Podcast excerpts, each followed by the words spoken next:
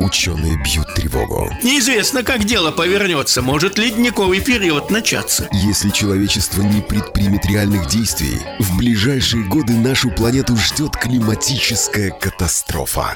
Потому что человек просто элементарно превращается в ледышку. Как ее избежать? Да ну запретите вы пластиковые пакеты. От этого воздух чище станет. Что на самом деле происходит с климатом? 20 тонн углекислого газа на душу населения.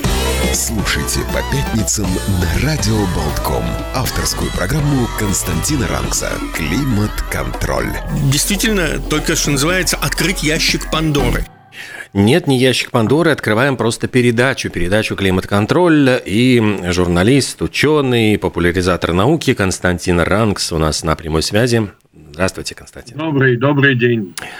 Ох, ледниковый период может начаться, и нас уже пугают какими-то очень низкими температурами, метелями, начиная вот с этих выходных, и как-то все э, рижане, да и латвийцы запуганы. Вот казалось, мечтали мы еще месяц назад, что все, окончательно пришла уже весна, весенняя погода, однако зима как-то огрызается и очень делает это прямо так сурово и серьезно. Что нас ожидает в ближайшие дни? Вот какие климатические прогнозы?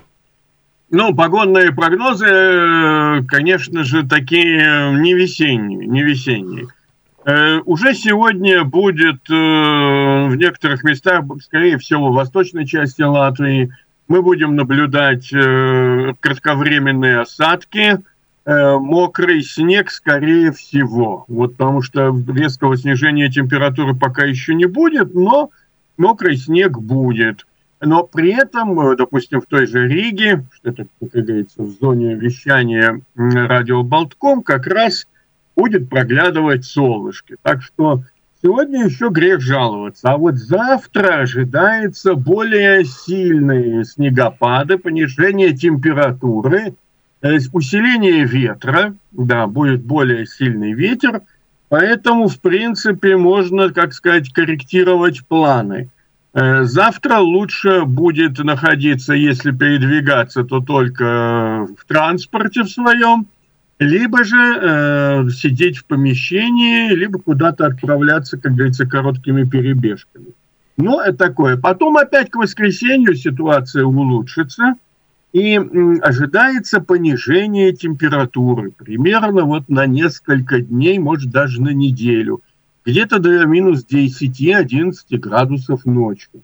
Ну, это опять-таки, как я не устаю повторять, это же все дальше трех суток, это уже начинаются, э, так скажем, вероятностные э, оценки, но тем не менее можем сказать, что да, это будет такой как бы возврат на не, буквально почти что на неделю к зимней погоде. Чем он объясняется?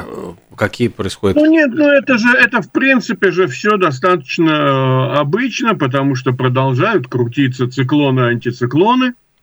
И в данном случае над нами два антициклона, один точнее над Скандинавией, другой центральная часть над где-то в районе Белоруссии.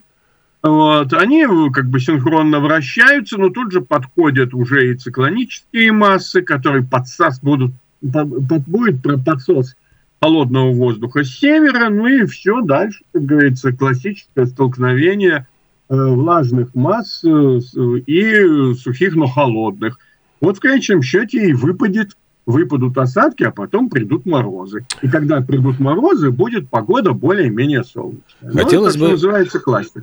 Хотелось бы, чтобы подсасывало все-таки с юга теплого воздуха, а не с севера. Чем вот объясняется, что почему вот происходит такая несправедливость для нашего региона? Почему несправедливость? Например, лет 20, а то и 30 назад вообще никто сейчас не думал о том, что какие-то должны быть теплые погоды. Да вы что, господи, вот тут э, э, один э, коллега-журналист латвийский, который сейчас Э, оказался на берегах Тихого океана. Вот он смотрит, как там в заливе растут торосы. Вот. Он человек молодой, он рассказывает про это. И э, действительно люди удивляются. Ах, боже мой, но дело все в том, что я помню, как ходили с э, родителями наблюдать вот торосы в Юрмале. В Юрмале были высокие торосы. Высотой где-то до второго этажа, это минимум, есть фотографии, и люди фотографировались, уходили на километры от берега, там были вторые линии этих самых торосов. И это все было в конце февраля, начале марта. Как раз самое время. Все на, э, тогда очень активно праздновали 8 марта. И вот эти люди с этим тюльпанчиком на фоне э, снежных заносов, это была классика. Тогда цветной фотографии не было, вот, или она была крайне экзотической вещью. Но, допустим, даже если раскрасить, то это было бы очень здорово. Потому что действительно есть очень хорошие фотографии, которые вот сделаны в то время у нас здесь.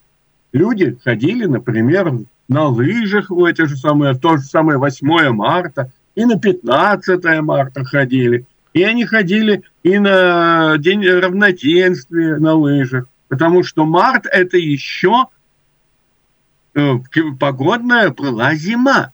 А потом стало все потихонечку меняться – Конечно, и смеются над стариками, которые говорят, ой, в годы нашей молодости вот была зима.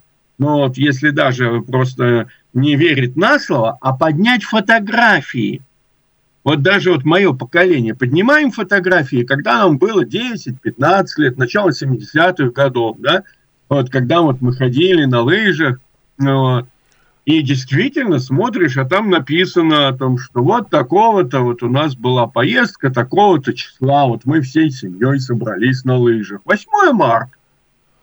Так что э, зима в наших краях на 8 марта, снег там, все, это э, норма. Это норма. А вот то, что сейчас у нас будет температура около нуля, или вот как сейчас плюс 6 была, да, то это уже не норма. Вот это мы должны понимать, что это уже не норма. Для тех людей, которые родились 20 лет назад, вот это уже новая норма. И они хотят, чтобы так вот, или им, им привычно. Вот. Но мы должны понимать, что и будет еще более сильное изменение. И, как вот уже мы говорили осенью, ведь предсказания совершенно такой, скажем, в глобальном порядке сбылись. Будут периоды холодные, а потом будут сильные потепления. Холодные, сильное потепление. Вот это новая норма которой нам придется привыкать. То есть получается, что в этой норме у нас будут постоянные перепады, такие скачки температурные, э, когда вроде бы э, сначала потепление, а затем может резко температура э, поменяться даже на 20, а то и на 25 градусов, то есть вот с похолоданием. Вот это как раз оно и плохо, потому что это очень плохо для здоровья людей, особенно людей в возрасте, людей, страдающих заболеваниями всякими хроническими. Таких людей у нас становится все больше и больше. Э, как говорят, знаете, был штамп такой, инфаркт молодеет. Угу. Так он уже помолодел. И инфаркт, и инсульт, и всевозможные заболевания почек – вот. Это же действительно проблема. Мы можем говорить, мы, мы судянем, мы, мы, мы любим судачить о каких-то вещах, которые нас мало волнуют.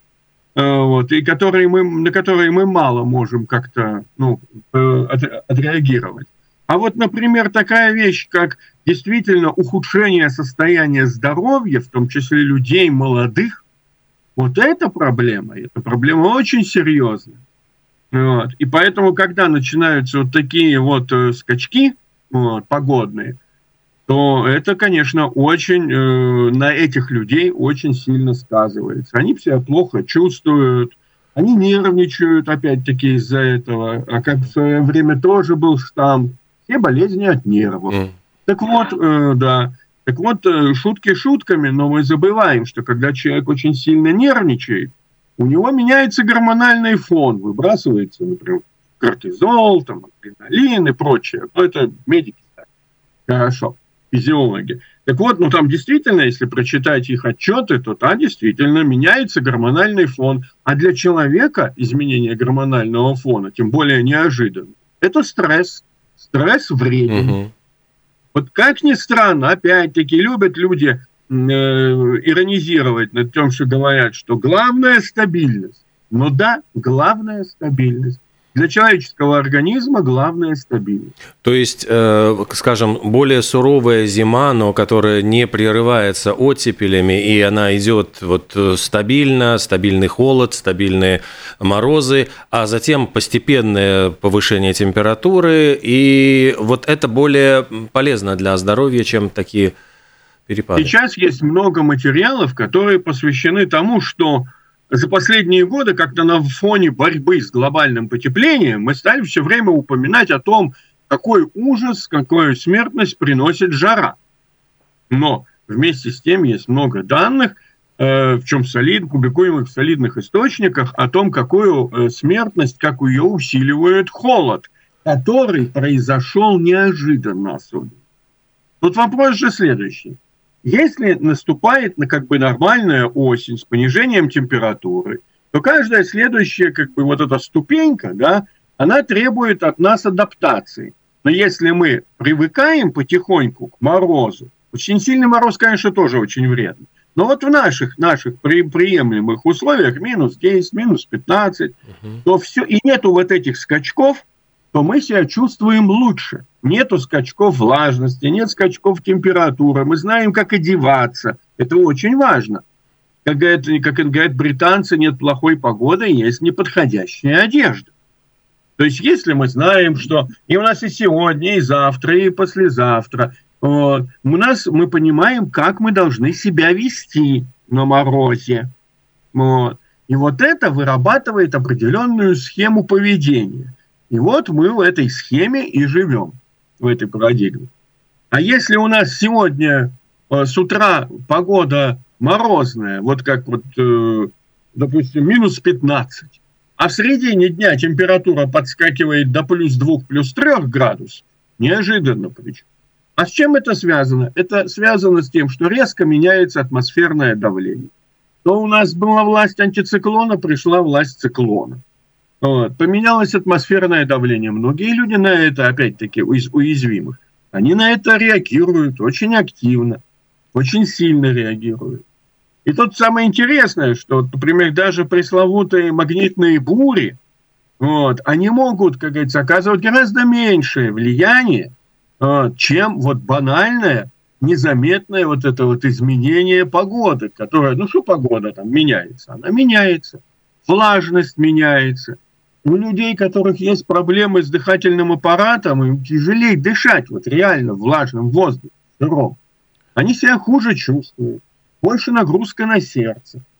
Но надо учитывать, что в очень морозную погоду, когда очень сухой воздух, есть своя проблема, когда человек во, во время дыхания буквально высыхает.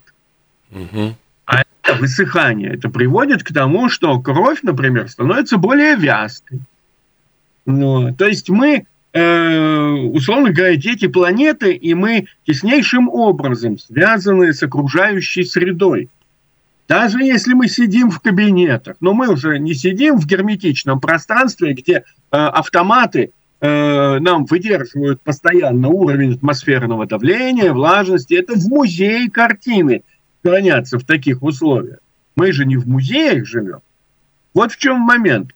Вы можете сидеть в, в квартире, в которой у вас или в офисе, в котором более-менее стабильная температура. А какое состояние влажности, какое состояние атмосферного давления? Я уж не говорю про то, что в наших квартирах и домах огромное количество пыли, угу. которая тоже вредна. Не рассчитан наш организм на жизнь в офисе и в квартире. Вот в чем проблема. Не 9 можем... тысяч лет назад всего лишь, представляете себе, в Турции уже храмы строили люди. А к нам только пришли первые э, охотники-рыболовы, собиратели на эти берега, где только-только ледник ушел. Леса только прорастать, стали, тогда еще нормальных лесов-то нет. Вот она Э, как говорится, э, наше прошлое. Это, это к чему? Это к тому, что наше общее, как говорится, ну, место появления – это Африка. Как цивилизация – Ближний Восток, но не здешние края. И поэтому для нас это нахождение в таких условиях – это постоянная, ежи, э, буквально ежедневная борьба. организма с меняющейся обстановкой.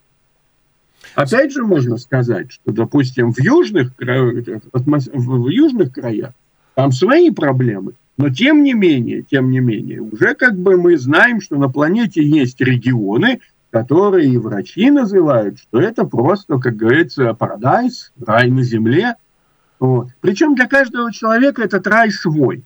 Вот это нужно учесть. Есть люди, которые очень хорошо, которым очень хорош средиземноморский климат. Да? Ну, многие там и предпочитают отдыхать. Есть люди, которые прекрасно себя чувствуют в условиях континентального климата в центральной части Америки или в Сибири. Им тоже там хорошо. Если, потому что, кстати, там вот эта стабильность, зима есть зима, лето есть лето. Да, и, в общем-то, можно даже прикинуть, когда что будет. Есть люди, которые себя очень хорошо чувствуют в условиях регулярного тропического климата. Ну вот возьмем это э, Конго, э, в Африке, центральная экваториальная часть, Кения или, например, там Бразилия, тоже очень хорошо. А есть те, кто восхитительно себя чувствуют на островах Карибского моря.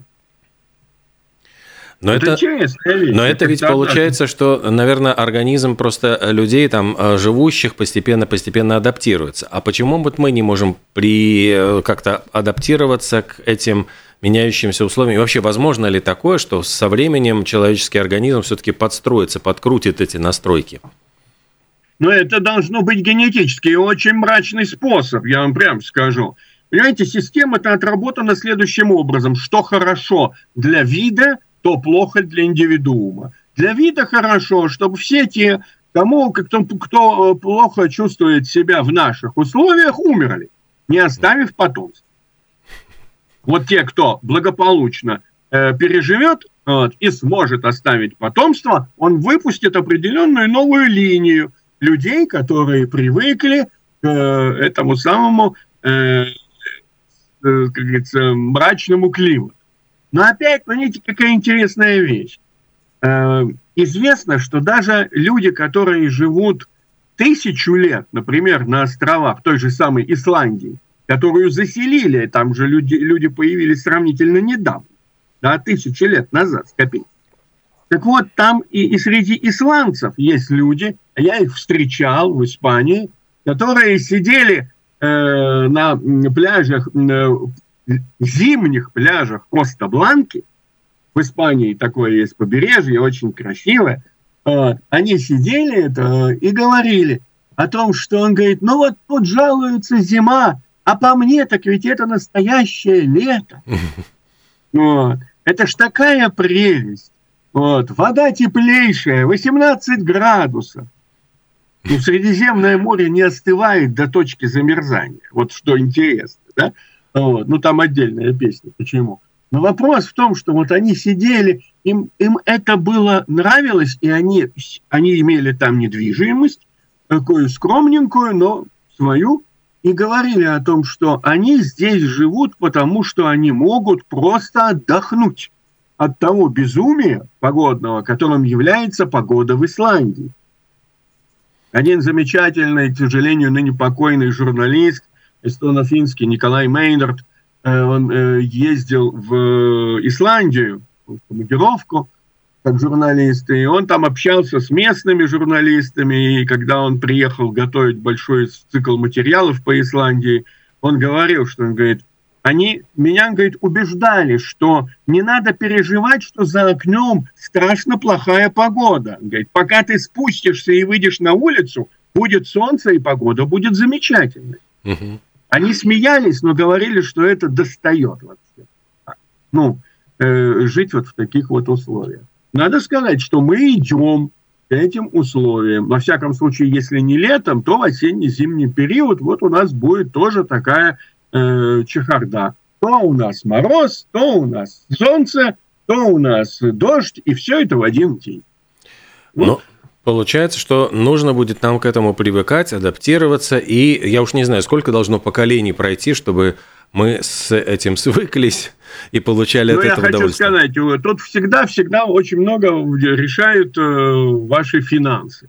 Потому что те люди, которые имеют средства, они могут купить на той же, условно говоря, Кастабланке, э, там, или, допустим, в Греции, в Италии, они могут купить себе домик, квартиру, ну что, ну, на сколько денег хватит. И, например, э, при наличии удаленной работы или пенсии, они могут там проводить, по крайней мере, вот как это скандинавский метод, мы живем э, на берегах это, Средиземного моря с сентября э, по э, конец мая, по начало mm. июня. А в оставшееся время мы возвращаемся к себе домой, в Стокгольм, там, в Оулу, в Хельсинки, а наши квартиры приезжают наши дети, внуки, друзья, родственники, в общем, молодое поколение – которая наслаждается жарищей, и им нужно, чтобы было море, купание и прочее. Вот, наступает осень, они уезжают учиться, работать активно, все. Мы возвращаемся туда, на этот берег, и прекрасно проводим время в стабильном, хорошем климате, вот, под солнцем, которое все-таки дает витамин D в коже. В общем, есть вот такой, такой способ. Но опять-таки это всегда связано с вашими материальными возможностями. Если они не позволяют вам купить квартиру на берегах Средиземного моря, то в таком случае, конечно же, много, такие, знаете, рекомендации о том, как улучшить свою э, жизнь в нашем климате, да, но это тоже будет ловушка. Потому что и в нашем климате при деньгах вы можете себе очень Э, так скажем, хорошо обустроить жизнь. Например, поставить осушители в квартире, либо, наоборот, увлажнители в квартире. Вы можете поставить себе кондиционер, поставить, поклеить пленки специальные на окна. Как говорится, и у нас можно много что сделать, чтобы сделать свое проживание наиболее уютным, машину с хорошим кондеем, вот, ну и так далее, и так далее. Умную одежду. Но опять-таки это стоит очень больших денег. Так что я очень, как говорится, настороженно отношусь к разговорам о том, что э, мы можем улучшить наше состояние ну, жизни. Если говорить отношения с окружающей средой, то сначала нужно как-то улучшить свое материальное положение. А иногда просто, знаете, когда у человека все хорошо, а он людям советует о том, что, ну вот, условно говоря, приобретите что-нибудь uh-huh. этакое, да, то это, конечно, нечестно.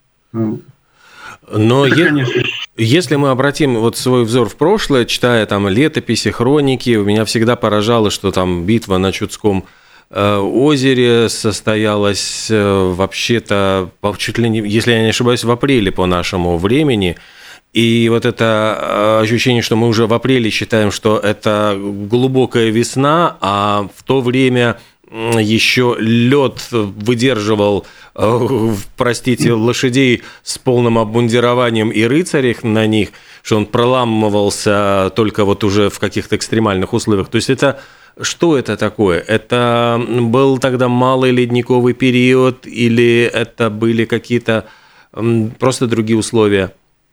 Но тогда он только как бы считается начинался, вот. С другой стороны, есть версия, что это было не на самом озере, а на, на прибрежных плавнях. Угу. Ну вот, э, в общем, короче говоря, версий много, а тут э, это другая. Но факт факт. Посмотрите старинные приметы. Приметы, которые погодные. Там получалось, что купаться нельзя. Холодно. Уже в начале августа. Нельзя купаться. Холодно. Вот. Я не буду там этими всеми там Пороскевье, Пятница и прочее, но вот у соседей Псковской области, которые там довольно хорошо тоже собирали, и они дальше от берега моря находятся, там все-таки чуть более континентальный климат. Так э, там много примет, и эти приметы совершенно не соответствуют современным климатическим условиям. Ну, совершенно. Там какая-то Сибирь. Но дело все в том, что как раз когда эти приметы стали записывать, когда они как бы дошли до э, состояния, что их начали фиксировать, как раз это был период холодов, морозов. Угу. Вспомните, допустим, знаменитый ледяной дом. Да, Строительство в Петербурге ледяного дворца для, по случаю свадьбы купца этого Шута Балакирева. Так я прошу прощения, этот дом простоял до лета. Ну, таял, да, но стоял. Вот. Какие были зимы? Да, в 20 веке тоже были морозные зимы, экстремальные зимы были 41 42 42 43 года, вот этот период, да. Он был по всей Европе холодный. Э, кстати, интересно, что э, традиционно о морозе писали, как ну, самое понятно, в условиях войны советские и германские источники. Но вот интересно, что есть фильмы, которые сняты британцами, исторические фильмы того же времени. И там тоже начинается зима 41-42 года была аномально холодной. Угу. Ну, и действительно, вот э, можно сидеть, допустим, и говорить, что что такое аномально холодный, там минус 5, минус 10. Но если у вас в доме нету вообще систем отопления нормальных, и у вас какой-то там чахлый камин, и этим вы топитесь, то для вас минус 5 и минус 10 это очень холодно. Это очень важный момент. На этом все обращают внимание, что когда говорят об опасности холода для организма, это не опасность холода на морозе, да. допустим, на улице. Нет. Это вот то состояние, в котором оказался ваш организм, и какая разница между той температурой, к которой вы привыкли, и которой вдруг неожиданно столкнулись. Вот что очень важно. То есть, если у вас э, для человека, который вот в Африке же есть проблемы с смертностью от холода. Можете себе представить? Если человек привык жить при температуре 30 градусов, то падение температуры на 20 градусов, плюс 10, например, для него это сильнейший холодовой стресс. Не то, что он переехал в Европу, нет. А вот представьте себе, выходит он из своего бунгала, а там плюс 10. Ни с того, ни с сего. Для него это, это удар. Я уж не говорю до нуля. Вот это 20 градусов, резкое падение. И для него это удар, потому что его организм рассчитан на другую температуру окружающей среды. Вот. А если у нас, представьте себе, что вот вы выходите летом, у вас плюс 20 утречком, да, тут вы выходите, а у вас ноль. И снежинки появились. Тоже, однако, будет шок. Потому что вы, скорее всего, по привычке-то вы едете в шортах, угу. Вот. Не та погодка. Вот. Поэтому вот это очень серьезный момент, э, и о чем нужно говорить, что э, у нас климат, естественно, меняется, мы должны привыкать к тому, что он будет хаотическим, летом будут волны жары, потом будут дожди, потом будут волны жары, вот такая вот вещь. И мы должны думать о том, как мы тут будем себе обустраивать жизнь. Лучше это делать раньше, чем позже. А есть ли надежда, что все-таки вернется какая-то хоть ну, стабильность? То есть, или вот эти перепады, они стали просто новым трендом вот на нашей планете погодным?